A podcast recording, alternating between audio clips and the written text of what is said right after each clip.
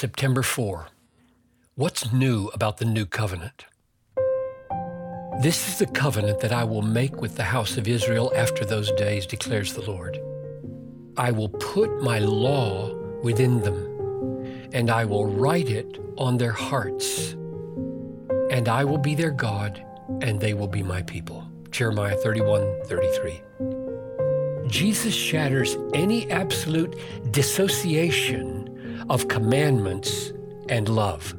He says, If you love me, you will keep my commandments. Whoever has my commandments and keeps them, he it is who loves me. And he who loves me will be loved by my Father. John 14, 15, and 21. If you keep my commandments, you will abide in my love, just as I have kept my Father's commandments and abide in his love. John 15:10.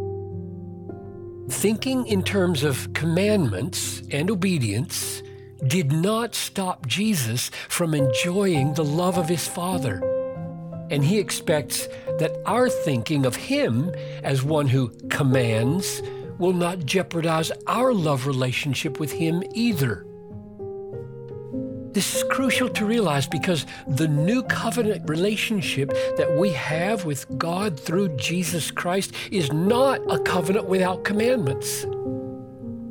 The basic difference between the old covenant offered by God through the Mosaic Law and the new covenant offered by God through Christ is not that one had commandments and the other doesn't.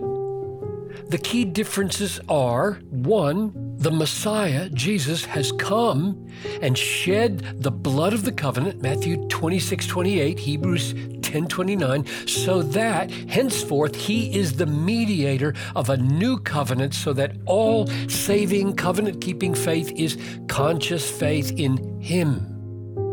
Two, the old covenant has therefore become obsolete Hebrews 8:13 and does not govern the new covenant people of God. 2 Corinthians 3 7 to 18, Romans 7 4, Galatians 3 19. And three, the promised new heart and the enabling power of the Holy Spirit have been given through faith. In the Old Covenant, the gracious enabling power to obey God was not poured out as fully as it is since Jesus. To this day, the Lord has not given you a heart to understand, or eyes to see, or ears to hear. Deuteronomy 29 4. What's new about the new covenant is not that there are no commandments but that God's promise has come true. I will put my law within them and I will write it on their hearts. Jeremiah 31 33.